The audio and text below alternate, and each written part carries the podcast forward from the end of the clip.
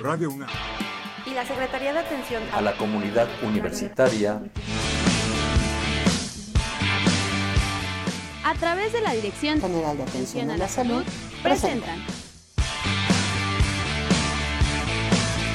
Confesiones. Y confusiones. Un espacio de salud para los jóvenes.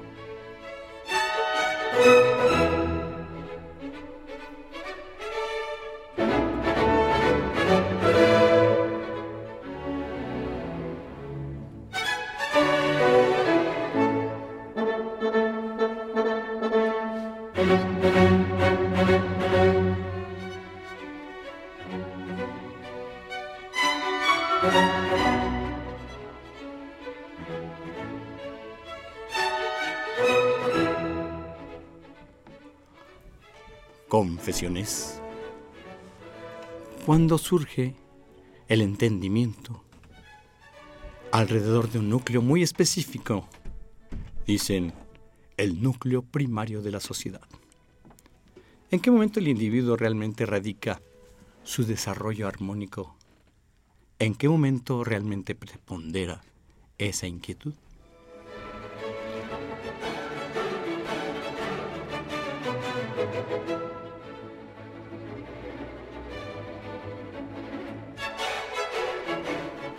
Familias, familias, familias, muy buenas tardes a todas las familias presentes en el programa de Confesiones y Confusiones. Eh, soy Guillermo Carballido, tengo aquí junto conmigo a la comunicóloga, licenciada Fernanda Martínez. Doctor Guillermo Carballido, qué gusto estar de nueva cuenta compartiendo estos micrófonos de Radio UNAM. Es un placer realmente poder contribuir y tratar de dar lo mejor posible para ir en pos, en búsqueda y en encuentro de la salud. Eh, a todo el auditorio, muchas gracias por permitirnos arribar hasta ese lugar, a este, ese mismo sitio donde ustedes se encuentran, con un programa que procuramos eh, eh, proporcionarles un vínculo para que interactuemos, en este caso, el tema de hoy, diferentes tipos de familia, en confesiones y confusiones.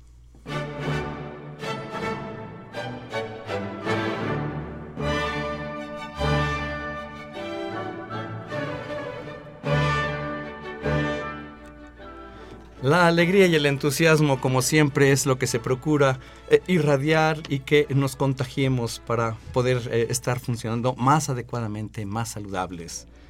Está con nosotros la doctora en psicología, licenciada en Trabajo Social y licenciada en Psicología, eh, la doctora psicóloga María Aurora Mortera Gutiérrez. Muy buenas tardes. ¿Qué tal? Muy buenas tardes. Muchas gracias por la invitación. Al contrario, agradecemos mucho esta presencia a nuestra buena amiga que además tiene dos maestrías eh, en teoría psicoanalítica y psicoterapia psicoanalítica en niños y adolescentes. Además, doctorada en psicoanálisis y arte. Qué maravillosa palabra, arte. Y si la eh, unimos con psicoanálisis, Dios mío, hay una profundidad en la doctora María Aurora Mortera Gutiérrez muy exquisita que nos honra con esta oportunidad para que podamos platicar todo esto y más. Claro, dando vida. O sea, si conectamos psicoanálisis y arte, hablaríamos de la capacidad de sublimar, de la capacidad de crear, de la capacidad de vivir frente a la pulsión de muerte, hacer algo de la vida. Eh, señalar la palabra crear, todo aquel ser humano que se precie de ser humano tiene esa oportunidad potencial de crear, la creación.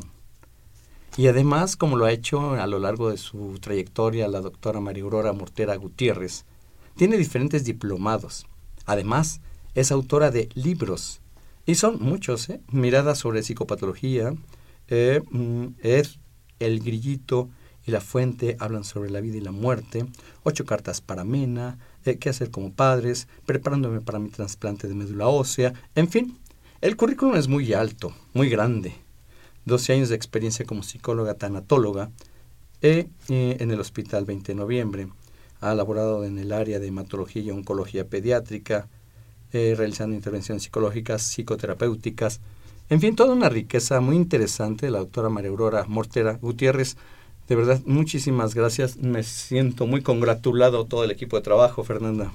Así es, doctor. Pues efectivamente tenemos a la maestra Mortera y lo, vaya que la tarde de hoy la vamos a aprovechar muchísimo, sobre todo con este tema que precisamente también es fundamental en la vida del individuo.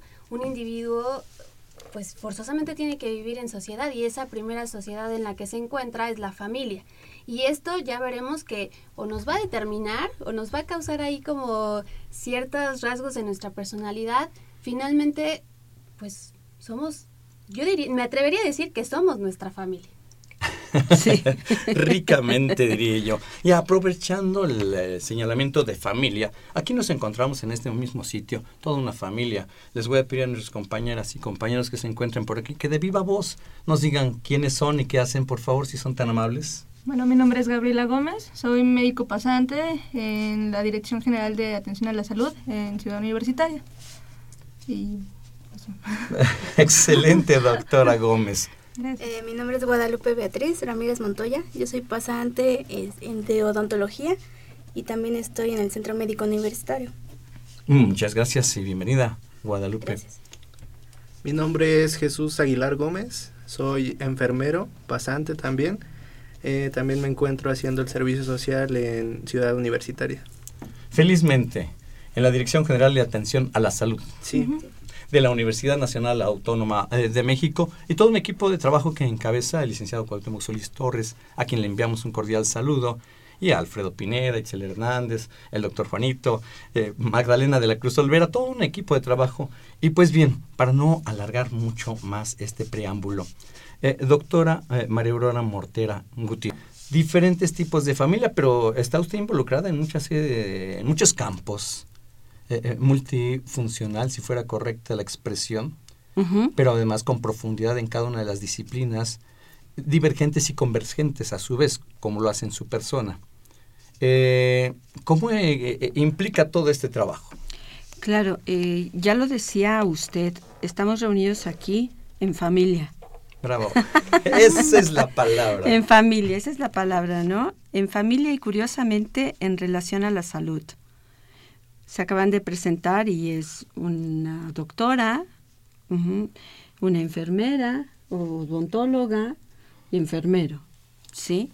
Y otros dos, que, es, que de alguna manera represento, una trabajadora social y una psicóloga, porque esas son mis orígenes, mi formación académica de base. Y todos alrededor del proceso de la salud y alrededor del enfermo y de la familia en este caso. O sea que toda la diversidad de la cual estaba usted comentando en mi formación tienen un punto en común, un punto que tiene que ver con el desarrollo del sujeto, el desarrollo del individuo, la armonía biopsíquica social, que independientemente de del tipo de familia, vamos a decirlo así, que en un momento voy a comentar, Independientemente del tipo de familia, hay un solo objetivo, que es el objetivo del desarrollo biopsíquico social de cada uno de los integrantes que forman a ese grupo. Buscamos armonía, como decía usted, buscamos armonía. Pero bueno, no necesariamente, por eso me encanta el título de el título del programa, el nombre del programa que es confesiones y confusiones. Exactamente. Porque también en la familia sucede eso, confesiones y confusiones. O sea, no es tan fácil interactuar con otros. Nada sencillo, pero la palabra armonía Eh, ojalá que fuera reiterativo este término porque el cotidiano es lo, lo contrario, la disarmonía. Y es lo que genera realmente las confusiones en la existencia de los individuos y por ende, si está en familia, Dios mío, pues más contraposición. En esta oportunidad de trabajar que contamos en este momento con los controles técnicos, Crescencio Suárez Blancas, muchísimas gracias por, como siempre, con esta valiosa presencia y oportunidad de trabajo. Y además quiero señalar lo que ustedes no ven, pero detrás del vidrio se llevó su puño, eh, Crescencio, al corazón, porque así es como él trabaja, de verdad, le pone todo el corazón al trabajo. Y yo me siento muy orgulloso de tener amigos así. Se trabaja en familia. Realmente cada vez que vengo es lo que digo, eh, eh, la familia. Pero el arte, el, el arte, ¿cómo lo matizamos? Porque el arte está en toda la expresión del ser humano. ¿Cómo lo matizamos en este tipo de trabajo de desarrollo de la familia? Bueno, en específico, como lo matizo yo, como lo trabajo, es a través de la literatura infantil. Eh, sí, sorprende, ¿no? Que tiene que ver la literatura infantil, que tiene que ver la familia, que tiene que ver la salud. Tres cosas, tres conceptos que estamos uniendo. Y el asunto en concreto es que mi área específica de trabajo son los niños con cáncer. Problema actual, muy fuerte, que involucra la capacidad de cada uno de los pacientes de poder enfrentar un diagnóstico, que es un diagnóstico grave, que es un diagnóstico que lo enfrenta a la posibilidad de morir, y que entonces invita a que la familia saque sus recursos esos recursos que tiene, recursos en roles, en tareas, en comunicación, en, en manejo de problemas, en manejo de ansiedades, para poder ayudar a su paciente, a su familiar a salir. Y ahí yo he encontrado una rama de trabajo que es el de la intervención psicoterapéutica a través del cuento con el niño. A través del cuento. A través del cuento logro reducir la ansiedad y logro permitir que el concepto de enfermedad que tenga el niño y la familia sea diferente, de tal forma que pueda enfrentar ese momento de crisis. Eh, eh, a través del cuento, eh, ¿en qué, ¿de qué modo? ¿Ellos crean un cuento? ¿Usted crea un cuento? ¿O ¿Cómo es este cuento? Las dos cosas las dos cosas, doctor. tengo un cuento, bueno, no solo uno, sino varios cuentos, eh, y uno en específico con el que empecé, que se llama eh, Lucecita, la historia de una niña con leucemia, editado por Trillas. Y a su vez una serie de cuentos posteriores, entre ellos el último es Las aventuras de Rosita Mariposa en el hospital, que cuenta todo lo que viven estos pequeños en el hospital alrededor de la enfermedad, a través de fábula, a través de animalitos, ¿sí? Y también eh, el, otro que usted comentaba, mencionaba, es que en ocasiones hacemos cuentos. Los niños y yo hacemos cuentos. Hacemos cuentos en relación a esa realidad que están viviendo y la manera en cómo también la están fantaseando que es muy interesante ver como una niña que tiene una sonda nasogástrica hace un cuento de una lombriz que quiere comer pizza. ¿No? Pizza. pizza. Justo pizza por una sonda nasogástrica. Pero el hecho de que esa niña pueda representar de una manera diferente ese elemento que es intrusivo en su cuerpo ayuda a ver las cosas de otra manera. ¿Está usted de acuerdo? Totalmente de acuerdo. Le da un matiz a la vida. Dentro de lo agresivo y la agresión adversa, le da un matiz con una afectividad de creación. Aún en la muerte, aún llegando a unas fronteras donde se puede rebasar esos límites entre la vida y la muerte, la oportunidad de estar viviendo mientras está viviendo. Bueno, y, bueno, eso es, eso es indiscutiblemente interesante el trabajo que tenemos. Pero eh, eh, la verdad es que no estamos fuera de tema porque estamos a colación, porque este enfermo que nos señala a través de Rosita Mariposa o de Lucecita, eh, está rodeada de una serie de personas, esta, esta paciente, infantil en este caso, llamada familia, La familia es que es finalmente a donde nos dirigimos y abordamos la temática de este día. Claro. ¿Y qué le parece si partimos de, del concepto de la ONU sobre la familia? Perfecto. ¿No? Que sitúa que es el conjunto de miembros del hogar emparentados entre sí hasta un grado determinado por sangre, adopción, legal o no legal, o matrimonio, y le agregaríamos a esto de adopción, le agregaríamos un elemento mayor que es la definición canadiense que dice que viven bajo el mismo techo. Y entonces, ¿sí qué? ¿La familia de origen que vive en Estados Unidos ya no es mi familia? Claro que lo es. Claro que lo es. Entonces no es nada más que vivamos en un bajo el mismo techo, sino esa relación afectiva que tenemos, que es una relación, vamos a llamarle psíquica. Sí, porque hay otra palabra que señaló ahí, consanguínea, pero ¿qué acaso, por ejemplo, el padrino, el amigo, el vecino, hasta el perro que vive ahí? Eh, preguntaría ahora yo, ¿es familia también? Por supuesto que es familia. Claro que sí es familia. Claro que es familia. Y ahí está esto de la diversidad, ¿verdad? Diferentes tipos de familia. Diferentes tipos de familia que puede estar compuesta por una sola persona con su pajarito, con su perrito, ¿sí? O que puede ser eh, un viudo con su hijo, o un soltero con su hija adoptada, o dos amigas que viven juntas son familia, al final de cuentas. O, por supuesto, estamos hablando también de las familias que tienen que ver con el mismo sexo. Y son familias, no se necesita ser hombre y mujer.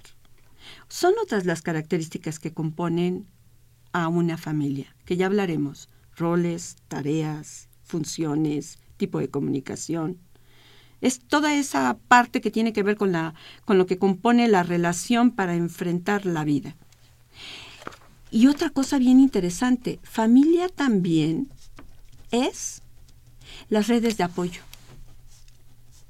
El doctor, la enfermera, la trabajadora doméstica, la secretaria, tu compañero del trabajo, es tu familia.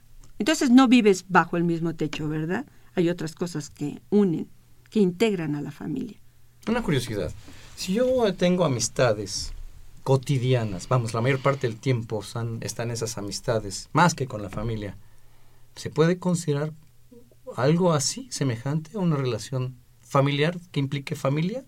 o ya rebasamos esas características? Ya es otra situación.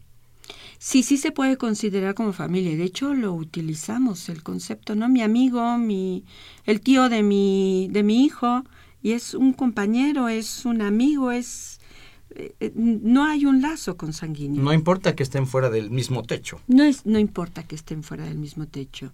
Aquí lo que, lo que los une es ese criterio de compartir un mismo fin, la supervivencia. Extraordinario concepto. El mismo fin, compartir la supervivencia. Bueno, es que entonces ya nos ponemos a pensar y toda la humanidad seríamos una gran familia en ese sentido. Sí, porque no? Siempre y cuando yo adopte al otro como parte de mi familia. Es decir, si usted y yo compartimos una relación en donde tenemos un fin común, y yo la adopto a usted como parte de mi grupo, de mi familia, claro, somos familia. Entonces, esta, bueno, cuando es consanguínea, definitivamente se habla de que es una familia, o, o así se establece desde, digamos, un inicio. Pero cuando hacemos una familia, decidimos hacerla con, por ejemplo, decido irme a vivir sola con una amiga, un amigo, entonces eh, nuestra familia se compondría hasta que, digamos, hagamos un acuerdo, que ese sería ese tipo de familia. Bueno, a ver, aquí nos enfrentamos a algo que habla la teoría, que es la parte de los contratos. Usted se refiere a si hay un contrato explícito, no necesariamente. Hay contratos implícitos. Yo asumo que yo le traigo a usted el café, Y que usted me hace la minuta, por decirlo de alguna manera, ¿no? Vamos a pensarlo en relación al ejemplo de la casa. Yo asumo que yo eh, recojo la mesa, ¿sí? Después de la cena y usted eh, llena el refrigerador de los víveres, ¿no? Aquí hay un contrato implícito. No se dijo, pero lo hacemos de tal manera que compartimos responsabilidades. ¿De acuerdo? Y definimos tareas y roles para cumplir este fin que hablaba de la supervivencia o de la protección o el desarrollo biopsíquico social. Y maestra Aurora, ¿cuál sería o cuáles serían esas diferencias que nos llevarían también de tener una relación únicamente de amigos a nombrarnos familia? Independientemente de si vivimos o no en el mismo techo, ya hicimos este contrato, pero ¿cuáles serían otras diferencias? Otras diferencias, estamos hablando primero de un lazo afectivo que establecemos, ¿no? En donde por supuesto que todas las diferencias van a estar alrededor de, justamente de las diferencias que cada uno traemos a partir de nuestra propia historia, ¿no? De pronto con esto que usted eh, menciona se me ocurre esta parte que tiene que ver con las diversidades que van apareciendo en la interacción la diversidad. A mí me gusta una cosa y a ti te gusta otra cosa. Yo vengo de unas costumbres de familia y tú vienes de otras costumbres de familia. Yo vengo de un tipo de comunicación y tú vienes de otro tipo de comunicación. Yo vengo de un tipo de enfrentamiento de la enfermedad y la muerte y tú vienes de otro tipo de la enfermedad y la muerte. Yo vengo de un tipo de manejo de conflictos y tú vienes de otro tipo de manejo de conflictos. Claro que se trata de diversidad. Es encuentro, desencuentro, encuentro, desencuentro. Si lo enfocamos de esa manera, vemos que la diversidad justamente nos lleva a desencuentros y a la propuesta del encuentro nuevamente. ¿O no? Siempre está presente el conflicto en la relación humana como, como se dice, pensar que la familia es la familia armónica e idónea en donde no hay diversidad, eso es pensar en Disneylandia. Ah, bravo, bravo, qué bueno que escucho eso. Por supuesto, todos piensan que ese es el fin ideal y que si no estoy en Disneylandia ya no soy familia. Las, las, las condiciones ideales con las que uno soñaría y se compara, aún tenga mucha riqueza de relación familiar, a veces se menosprecian los grandes, eh, las grandes presencias y logros de esa relación que tiene actualmente la gente. Es la oportunidad de reflexionar, valorar lo que sí se tiene, que les aseguro que cada uno de ustedes que están en este momento en contacto y estamos en contacto con ustedes, tienen todo un potencial ahí, alrededor de ustedes. Estamos en confesiones y confusiones. Tenemos números telefónicos 5536 8989 Repito, 55 36 89 89. Quienes deseen participar, les recibirán ahí nuestros compañeros que les presentaron hace un momento, recibirán su llamada y la transmitirán aquí, a nuestros micrófonos. Pero si bien ustedes desean que su voz salga al aire, les voy a dar el siguiente número telefónico. ¿Tienen pluma y papel? A ver, ándale, exacto. El teléfono es 56 82 2812. Repito el número telefónico 5682 2812. Les invitamos a que se integren a esta familia tan hermosa que es la sociedad misma. Y estamos en Confesiones y Confusiones. Una pausa y regresamos.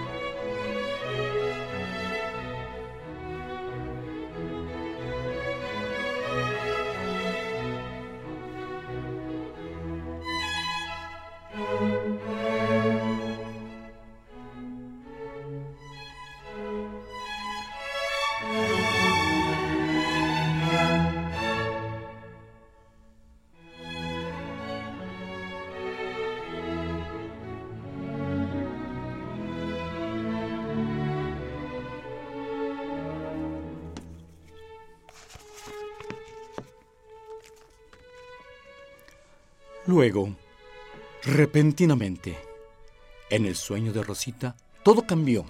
Ahora había aparecido el color verde, las paredes, las hojas y el lodo eran verdes. Y esto pasó porque Felipe pensó en los otros topos e imaginó que estaban felices y jugando, y que no les pasaba nada malo como él. Incluso llegó a sentir que ellos no se enfermaban y que no sufrían por nada. Después se preguntó, ¿por qué a él le pasa eso y a los otros topos no? A pesar de que se portaban mal y desobedecían a sus papás, mientras tenía esos pensamientos, todo era más verde, pues el color verde es el color de la envidia. Las emociones, en sus colores, a través de las aventuras de Rosita Mariposa en el hospital de la Aurora, autora Aurora Mortera.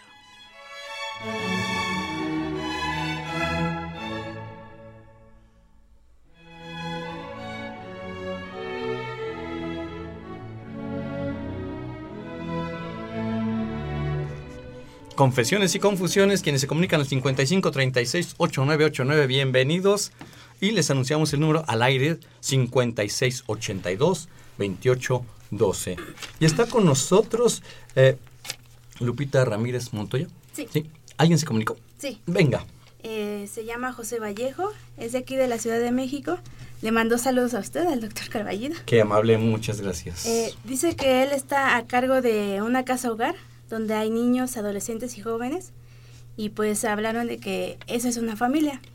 Entonces él quisiera saber cuáles son las características de cada tipo de familia. Muchas gracias, qué bonita llamada. José Vallejo, gracias en verdad. Doctora María Aurora Mortera Gutiérrez, ¿qué le responderíamos a nuestro querido amigo José Vallejo? Eh, algo que ya he estado comentando, seguramente dentro de aquí, del albergue del que se está hablando, hay roles, hay tareas, hay límites, hay jerarquías de autoridad, hay tipos de comunicación establecidos, hay funciones que hacen que en ese grupo de familia se pueda cumplir ese objetivo, el objetivo de sobrevivencia que se comentaba. ¿Sí? Esas son las características de una familia, donde en la interacción establecida entre los integrantes, entre los miembros, hay una estructura de roles, funciones, tareas, comunicación, jerarquías, para cumplir los fines y los objetivos. Pero también hay otra cosa importante que tiene que ver con los límites, con las fronteras externas. ¿Hasta dónde dejo que los otros sistemas familiares, los otros sistemas, participen en la dinámica interna? Seguramente ahí en el albergue también toman muy en cuenta los lineamientos que se ponen de fuera para poder mantener la integración del grupo. ¿Sí? Y el lazo del afecto, el lazo del afecto indispensable, que es la adopción, la adopción filial que se hace. Eh, hay roles, hay límites, jerarquías, como le señala la doctora María Aurora Mortera Gutiérrez. Pero si no hay ese afecto, las jerarquías, los límites y los roles se pierden. El afecto es una característica fundamental en toda relación humana. Claro. Sobre todo si se trata de una casa hogar. Pero la pregunta de José Vallejo era, eh, si le pueden decir los diferentes tipos de familia.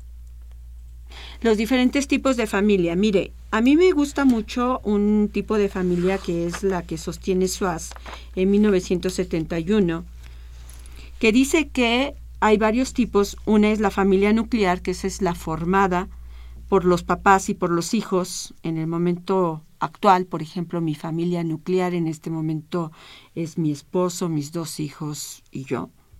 La familia de origen que, o extensa, que es de donde venimos. La familia compuesta, donde solo viven los cónyuges, sin hijos, los hayan tenido o no los hayan tenido. Las familias con un solo progenitor, por divorcio o por viudez. La familia formada por personas que viven solas, como se comentaba antes. La familia de tres generaciones, en donde viven los abuelos, los tíos, papás, cuñados, sobrinos, etcétera. La familia de, formada por un matrimonio en edad avanzada, que viven solos. Las familias reconstituidas, que son familias en donde se unen integrantes o miembros que han formado parejas antes y que han tenido descendientes, ese de los míos, los tuyos y los nuestros. Es una es una familia reconstituida. Así es. Suena a película. Suena a película, porque es, así es. Y, y no reciente, además, no reciente, pero Además, también hay otra reciente. Claro. Ajá. La familia de progenitor soltero con un hijo natural o adoptado. Las comunidades de matrimonio, ¿qué tal, doctor? Las de 1960, las de 1970, más o menos. Esas familias en comunidades colectivas. La época aquella de los hippies. eh, Exacto, exacto. O la de hoy en su modalidad, que es aquellos que viven bajo el mismo predio y comparten gastos. Los jóvenes que no pueden pagar una renta solos y que rentan una casa y unos viven arriba y otros abajo. Son familias. Al final de cuentas comparten gastos. Las parejas del mismo sexo y lo que le comentaba, las de redes de apoyo. Esta que acaba de comentar, que se acaba de comentar de la pregunta de ¿qué pasa? ¿Es una familia los que viven en el albergue? Claro que sí, son una familia. Hay, pues, hay, hay investigaciones muy interesantes en- de, de orfanatorios en donde se pregunta a uno si hubo madre o si hubo padre. Y claro que hubo madre y hubo padre. Muchas madres y muchos padres. ¿Qué tal si consideramos que la madre que hacía de comer, la madre que cuidaba la ropa, la madre que educaba, la madre que acompañaba en la noche, o sea, cada uno de esos integrantes de esa fundación, de ese orfanato, de ese albergue, que realiza una función para el otro integrante, para, que, para quien consideramos con menos habilidades o menos capacidades. La verdad es que escuchando todas estas características, aquel, hay de aquel que se atreva a decir que no tiene familia. La verdad es que no tiene manera de poder eh, realmente definir realmente lo que le rodea, valorar. Qué hermoso es poder decir, tengo familia, porque la tengo. Cada uno de ustedes, aunque la niegue, confesiones y confusiones. Tenemos llamadas telefónicas 5536-8989. Repito, llamó al 5536-8989. Y aquí Jesús Aguilar Gómez, enfermero, nos trae nos, la vinculación. ¿Quién se comunicó? Eh, Jocelyn Reyes Carrillo tuvo una duda, o tiene una duda más bien, nos llama de Atizapán de Zaragoza, Estado de México, y nos pregunta cómo es la percepción de los niños hacia las familias que no son comunes como homosexuales y qué factores de riesgo tienen para crecer de manera normal. Bueno, yo creo que es una pregunta que tiene que rebasar muchos mitos que se crearon de la noche a la mañana. Para empezar, muchos atavismos, muchos estereotipos y muchas opiniones improvisadas de mucha gente. Yo creo que esta pregunta pone el dedo en la llaga. Doctora. Sí. Hay por ahí un cuento este que no es mío, este ni recuerdo ahorita el nombre del autor, que es precisamente tipos de familia. Y habla de cómo hay un tipo de familia que tiene que ver con dos papás, ¿no? Y dos papás que intrigan y cuestionan al vecino. es interesante, ¿no? Porque ¿cómo le explicas a un niño que vive en, un edificio que el vecino, que los vecinos de al lado no hay mamá? ¿No? Sí. No hay mamá. La pregunta es obvia y necesaria y la hace, claro, oh, claro. Sí, claro. ¿Cómo se lo explicas? Pues muy sencillo. O sea, no se necesita ser hombre o mujer para ser mamá. Son convencionalismos anacrónicos ya. Son, digamos, planteamientos, Ujú. quitémosle que son anacrónicos. Sí, la sociedad ha evolucionado, la cultura ha evolucionado, Claro. pero son eh, las, las cuestiones tienen que ver más de fondo con la naturaleza de la función que se hace cuando se materna. Hay mujeres, mujeres, que podríamos ponerles madres, que no hacen la función materna. Así es. No protegen, no contienen, ¿Está de acuerdo? Totalmente. ¿No? de acuerdo, Entonces no, no necesita ser un hombre o una mujer, se necesita realizar una función. ¡Ay, qué maravilla! Realiz- realizar la función. ¿Cuánta gente ostenta un título que no realmente no ejerce de paternidad o de maternidad? Y a veces los lazos efectivamente se hacen con otras personas que, que no pensaríamos, porque bueno, ahí está papá, ahí está mamá, pero si no se hace este lazo tan fuerte, pues quizá, por ejemplo, lo vemos en nosotros que sobre todo acá nuestra tarea en confesiones y confusiones, siempre lo, vemos con los jóvenes, ¿qué pasa cuando están en esta parte de entrar, por ejemplo, a la preparatoria? De pronto se genera un poco la rebeldía y se alejan de papá y mamá y en cambio vienen los amigos. Entonces, este lazo, que ya la doctora nos fue diciendo, no necesitamos eh, pues etiquetar, porque finalmente estamos eh, eh, segmentando. Tú no eres familia, tú sí eres familia. No, es con quien tú estés y con quien tú te sientas bien. Esa también es una gran función y como decía el doctor, el amor es ese vínculo que, que nos va a dar pauta también. Sí, sí, sí, muy, muy cierto, ¿no? Es que eh, ese amigo termina realizando unas funciones que no realiza el papá o la mamá. En todo caso, que es la aceptación, ¿no? Para la parte que tiene que ver con la adolescencia, el respeto, eh, el formar la identidad, el entender toda esta parte de la rebeldía que el otro que está en su mismo en su misma edad sí lo entiende y se une. Ahora, también hay otra cosa bien interesante ahora con esto de los criterios de familia o no familia, que es muy importante pensar y que apunta a lo que usted este, me preguntaba hace rato de eh, cómo explicar y cómo entender y cómo abordar esta familia formada por dos integrantes de- que, ocupa, que tienen el mismo sexo y que ocupan el nivel parental, el lazo parental, el, el lazo de arriba de ser eh, los padres, ¿sí? Eh, a ver, me quiero referir concretamente a lo que sucede en un hospital cuando lo que encontramos es que el enfermo, su familia, es su pareja. Es su pareja. Y dentro de la institución cuesta trabajo aceptar que su pareja sea su familia y que tiene el mismo derecho que la mamá, el papá, el primo y hasta más derecho, diría yo. Y hasta más derecho, porque es su pareja, del mismo sexo, es su pareja, es su familia, es el importante para estar ahí y ayudar al enfermo a enfrentar ese momento. Pero se dificulta entonces la entrada de ese personaje, porque el permiso es nada más para los familiares. Cierto. Es una, ¿No? una realidad triste que se está viviendo todos los días. Ya de pronto en cartelera se va a estrenar una película que habla mucho de esta relación. Es una pareja de dos mujeres y que finalmente una de ellas eh, que se dedica, a quienes le gusta la acción, pues se dedica como policía, pero tiene cáncer y entonces quiere heredarle a su pareja, pero ahí encuentran, no, no se las voy a platicar la película, pero se maneja esta misma disyuntiva de injusticia que vivimos actualmente en los foros legales y en las calles, y en las personas y en los pensamientos. Es, eh, la familia es una sociedad evolucionada hoy en día, estamos en el siglo XXI. De ahí la importancia y la relevancia de estar tocando el tema, diferentes tipos de familia. Les invitamos quienes deseen que su llamada salga al aire. Les damos un número telefónico 5682 2812.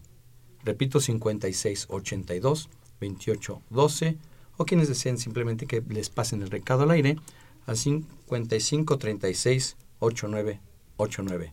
Hacemos una pausa y regresamos.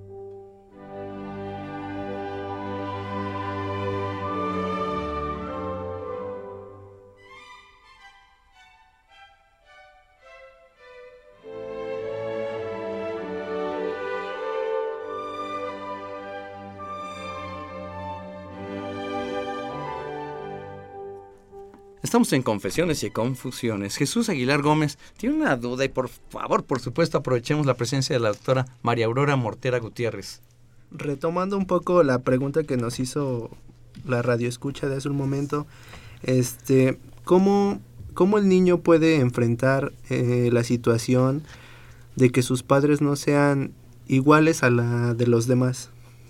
Que su familia sea un poco diferente.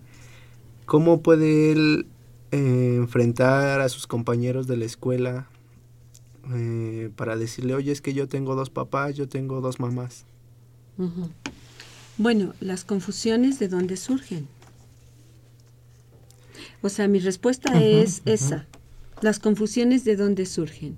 Si el niño este es su hábitat natural, este es su grupo, es su familia, ha aprendido a vivir con ellos y los que pertenecen al, al subsistema parental, es decir, mamá y papá, mamá y papá, porque al final decía hace rato que son funciones.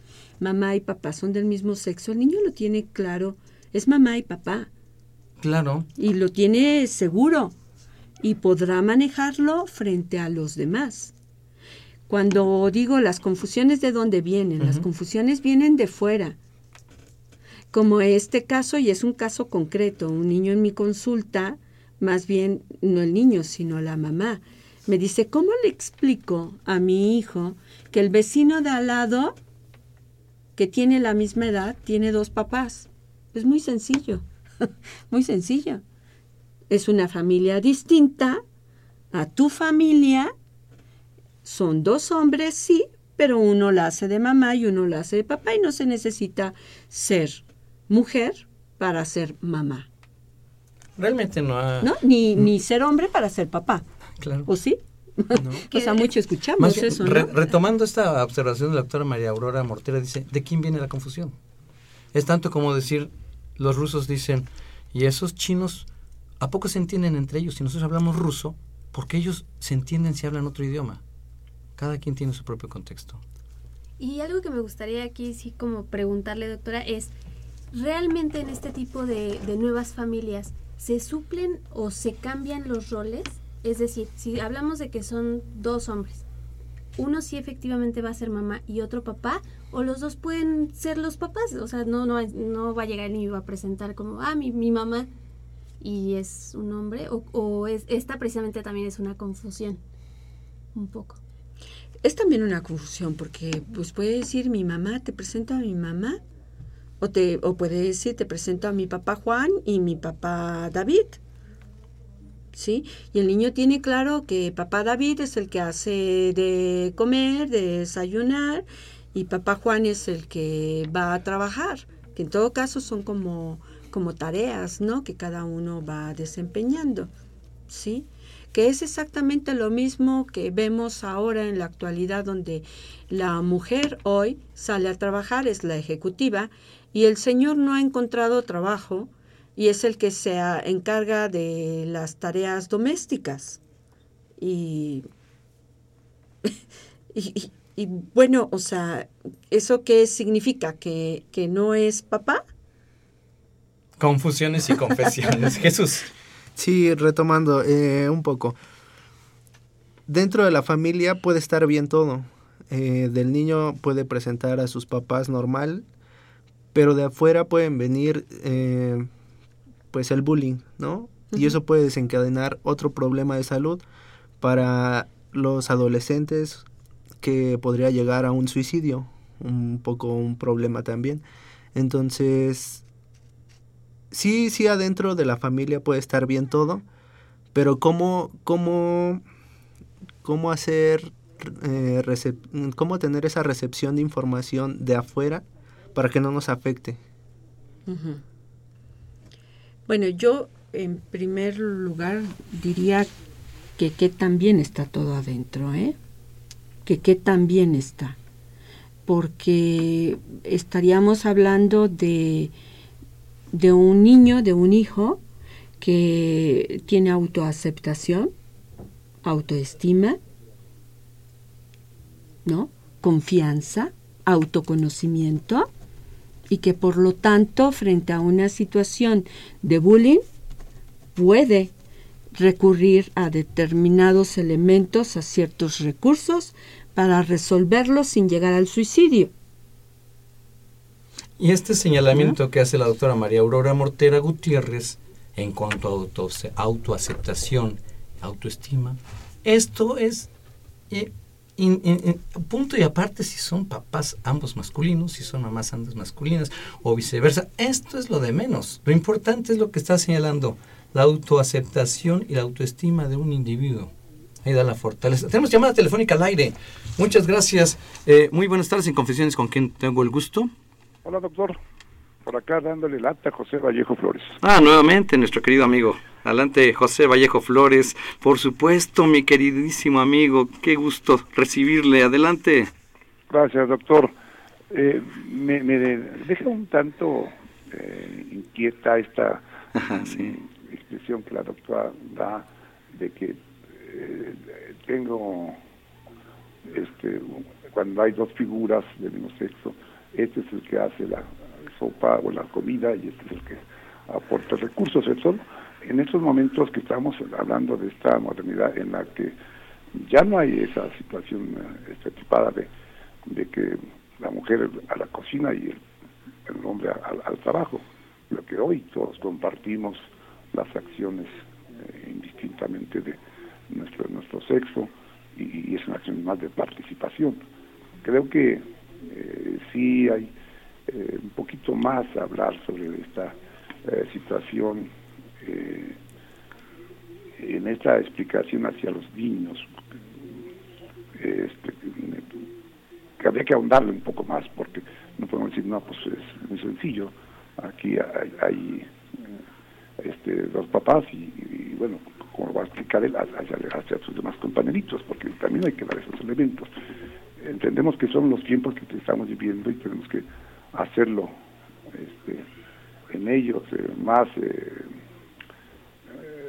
más dispuestos a, socializar con, todos los demás, pero sí hay que más ahondar más y dar más herramientas para que ellos pues efectivamente no sufran ese ese rechazo, ese acoso, esa, esa burla constante de los otros niños. Y vaya que los niños en entrado eh, son bastante agresivos en, la mofa con sus demás compañeros, con sus pares. Licenciado José Vallejo Flores, no cuelgue. Eh, eh, nos mantenemos al aire si es tan amable que aquí me da mucho gusto tener esta oportunidad de, volverle a saludar nuevamente eh, con este tiempo de conocernos desde hace un buen rato. El, licenciado tiene una experiencia muy grande eh, y tiene una gran inquietud y trabaja no solo en lo que dice, sino en lo que hace en relación a la familia. Eh, ¿Podríamos ser con una pregunta concreta a la doctora María Aurora Mortera, licenciado? Sí, de hecho sería, ¿cómo podemos dar, qué explicación podemos dar a estos niños con mayor, qué herramienta más fuerte podemos darle a estos niños que ante la pregunta de sus pares van a decir, bueno, ¿cómo es que tú tienes dos mujeres o dos hombres como, como, como, pa, como, como papás o dos papás o dos mamás, ¿verdad? Creo, que no podemos señalar, este hace esto, este hace el otro y, tan tan. Creo que hay que eh, ilustrarnos más con mayor información. La experiencia de la doctora creo que es bastante importante como para darnos mucha luz al respecto. O sea, usted invita que es un tema realmente como para un programa completo, licenciado. Así es, doctor. ¿Qué observación le haría al licenciado, doctora María Aurora Mortera Gutiérrez? Eh, coincido con usted, muy buenas tardes, coincido con usted. Efectivamente, no es un asunto fácil. Aceptar la diversidad no es fácil.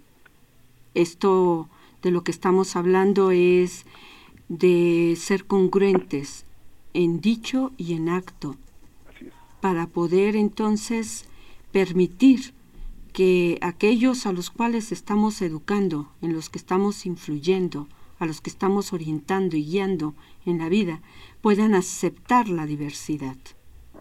Es, no sé, em, quisiera ponerlo eh, metafóricamente, hablando de de un ser humano que ha perdido una pierna o un brazo por diferentes razones, en donde claro que confronta al que lo ve con la completud. ¿Está usted de acuerdo?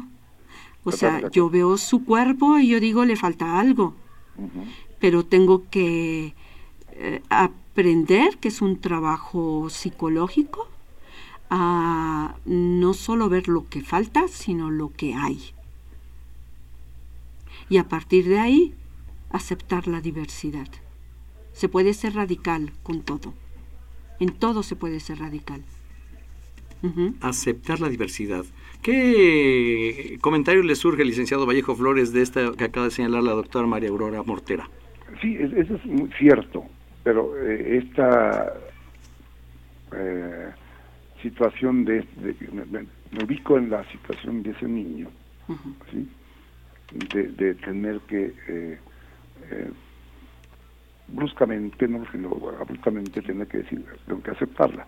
Yo estoy consciente y y aquí en casa tenemos a varios, varios chicos con diversidad, ¿sí? y he sido un eh, promotor de esta defensa que debe darse a, todo el ser humano. Me consta, licenciado. Entonces, eh, eh, pero sí creo que, como hemos dicho, cuando se ha dicho ya, hace falta un programa. Creo que es importante poder dar herramientas, sobre todo, insisto, en, en esta etapa se está hablando mucho de esto y se está viviendo y se está teniendo y es momento de dar a esos niños, a esos adolescentes que, tienen esa fortuna de contar con una familia, con eh, personas de un mismo, sexo eh, biológico. Entonces, el, tener la, la, información, las herramientas, las acciones, que de primera entrada pues le sea menos menos menos compleja, menos, menos eh, de confrontación y ya después vendrán los elementos apropiados de, atención terapéutica que le permita pues eh, superar el embate de, de los pares, de los que no son familia y que sí afectarán a su familia. Licenciado José Vallejo Flores, una pregunta. Usted habla de estos chicos. ¿Dónde lo encontramos actualmente? Estoy en la Casa Hogar Fundación Renacimiento, acá en el rumbo de Tepito, Casa Hogar Renacimiento. Así es. Aquí estoy. Esta es una casa hogar que atiende a, los más llamados de la calle, que yo le llamo el abandono social. Así es. Em, estamos aquí con niñas, niños, adolescentes y jóvenes, y algunos me distinguen con la situación de decirme padre o abuelo, porque pues... ¿Algún teléfono, licenciado José Vallejo, de que podamos comunicarnos ahí en Casa Hogar? 57 72 57 62 no 72 ah 72 57 72 29 58 29 58 licenciado José Vallejo Flores eh, en realmente es un honor para mí estar recibiendo su presencia a través de este canal. Le deseo eh, que siga usted siendo como siempre lo ha sido congruente. Yo le admiro mucho por su labor y por siempre y yo muy agradecido por lo que he aprendido de usted, licenciado José Vallejo Flores, y agradeciéndole esta llamada telefónica. Doctor, con estimación y aprecio y reconocimiento a la doctora. Un abrazo, doctora doctor. Muy amable. Muchas gracias, muy amable. Este, Hasta pronto, licenciado. Hasta luego. Hasta, luego. Bien, ha sido una llamada muy interesante, muy rica. Es una persona muy valiosa socialmente, el licenciado José Vallejo Flores. Tiene una trayectoria de trabajar con niños de cualquier índole de dificultad social eh, y es un como comprometido con la sociedad desde siempre, a través de muchos años. Yo le admiro y por eso tuvimos este espacio oportuno. Llamadas telefónicas 55 36 8989. Eh, doctora Gabriela Gómez, ¿quién se comunicó? Claro, eh, mm, se comunicó el señor Ángel Cervantes de la delegación Cuauhtémoc y el comentario que él hace es, hay familias mafiosas y como ejemplo tenemos esa salinosis anquilosante que como hijo putativo del salinismo presume el actual mandatario. Ay, caramba, no entendí. Ni yo. Pero eso, o sea, lo que... Es su intervención así. Ajá, su intervención fue más que nada si hay familias mafiosas. Supongo ah. yo se refiere a los actuales, hay algunos, no todos, claro, diputados en los cuales hacen este tipo de intervenciones sociales. Bueno, pues el, el, señalamiento es eh, tremendo pero también hemos aprendido que mucha gente habla sin, sin justificaciones. Exacto. Entonces aquí, para poder sustentar lo que acaba de señalar, pues hubiera sido conveniente que aparte del nombre hubiera dicho las características que sustentan esta expresión. De todas maneras, le agradecemos mucho a Ángel Cervantes. Otra llamada telefónica. Eh, es un comentario. Adelante, eh, Guadalupe. Es un comentario del arquitecto Fernando Almaza. Ah, Fernando, un saludo, muchas gracias. Ay, igual le mando saludos a usted. Desde Milpalta, eh, bueno, él comenta que en la familia puede haber más grandes, los más grandes afectos y las más grandes enemistades. Solo podrían dañarnos aquellos a los que tenemos cerca. Qué bonito. Vamos a leer eso al final, nuevamente. Eh, Magdalena Barba. Jesús Aguilar, Magdalena Vargas. Barba. Magdalena Barba. De Azcapotzalco comenta que ya no hay que dar tantas ex- explicaciones a los niños, no hay que remarcar a las familias distintas, sino Claro. hay que seguir tratando con na- naturalidad para erradicar la distinción de los tipos de familias. Pues qué importante, así es. Dejemos de ser estereotipar y de etiquetar a la sociedad, seamos todos como somos. Eh, nos despedimos, Eh, el programa tiene para dos horas, ¿eh? Tenemos para rato. Lamentablemente el tiempo está ya con nosotros. Les agradecemos a todos los que se comunicaron, principalmente a la doctora María Aurora Mortera Gutiérrez. Muchas gracias. Rápidamente, Psique y Cultura está organizando su congreso que se va a llamar Miserable o Mi Ser Hable. Interesante. No dejen de comunicarse a la página de Psique y Cultura a través de eh, Facebook o de Twitter. Ahí encontrarán. Fernanda. Pues así es, los encontramos en Facebook y cualquier duda también se pueden acercar a nuestro perfil, nos encuentran como Confesiones y Confusiones. Gabriela Gómez, Guadalupe Ramírez Montoya, Jesús Aguilar Gómez, un placer. En controles técnicos, Crescencio Suárez Blancas, soy Guillermo Carballido, todo un equipo de trabajo. eh, y muchas gracias a todos. Jesús Luis Montaño, un gran amigo. Nos vamos hasta el próximo sábado a las 5 de la tarde. Y Eliseo Cuauhtémoc Torres, un saludote aquí. Magdalena de la Cruz Olvera, todos, toda una familia aquí. Hasta entonces, muy buenas tardes.